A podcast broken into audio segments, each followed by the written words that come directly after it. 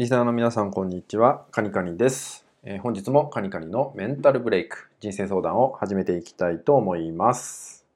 えー、今日ね、いただいているご相談はですね、えー、私は人から注意されてしまうことをすごく恐れてしまう時があります。えどうしたらこの恐れっていうのからね、解放されるでしょうかといったようなね、ご相談となります。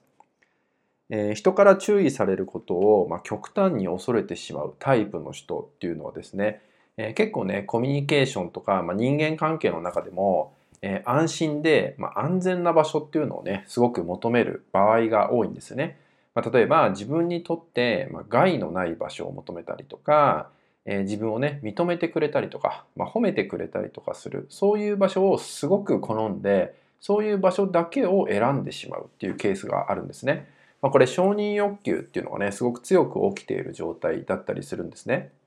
でまずここを自覚することからスタートかなと思います。えー、別にね承認欲求が高くても、えー、それはね悪いことではないです。ただそこに気づけてないっていう場合だと、まあ、いろんなとこでねそういうね自分が出てしまって人に誤解を与えてしまったりとかね、えー、ちょっとね影響を出してしまうっていうこともねあるんでねまずそんな自分がいるんだなっていうのをなんとなく知っていくってことがねまず大事なんじゃないかなと思いますでただここはですね、え、自分にとってね、え、安心で安全な場所だけを選んでいるっていう場合だと、え、なかなか成長しなかったりとか、え自分のためにならない場所だけを選んでしまうってこともねあるんですよね。でなのでそんな時はねまず自分が、ま承認欲求が高いんだっていうことをね自覚した上で、え、なんで注意されてしまうと、え、このようにね恐れが強く起きてしまうのかそんな、まあ、自己対話とかね自分と向き合うってことをしていくと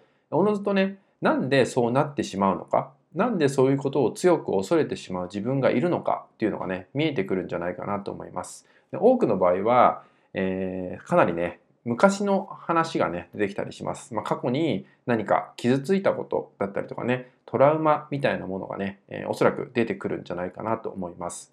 えー、こういうふうに承認欲求が高くなってしまう理由だったりとか、えー、何かね、今現在物事に恐れを感じてしまうっていう時は、えー、かなりね、昔の出来事によって起きている可能性が高いんで、最近あって嫌なことっていうよりは、もっともっと過去っていうのをね、深掘っていただいた時に出てくること。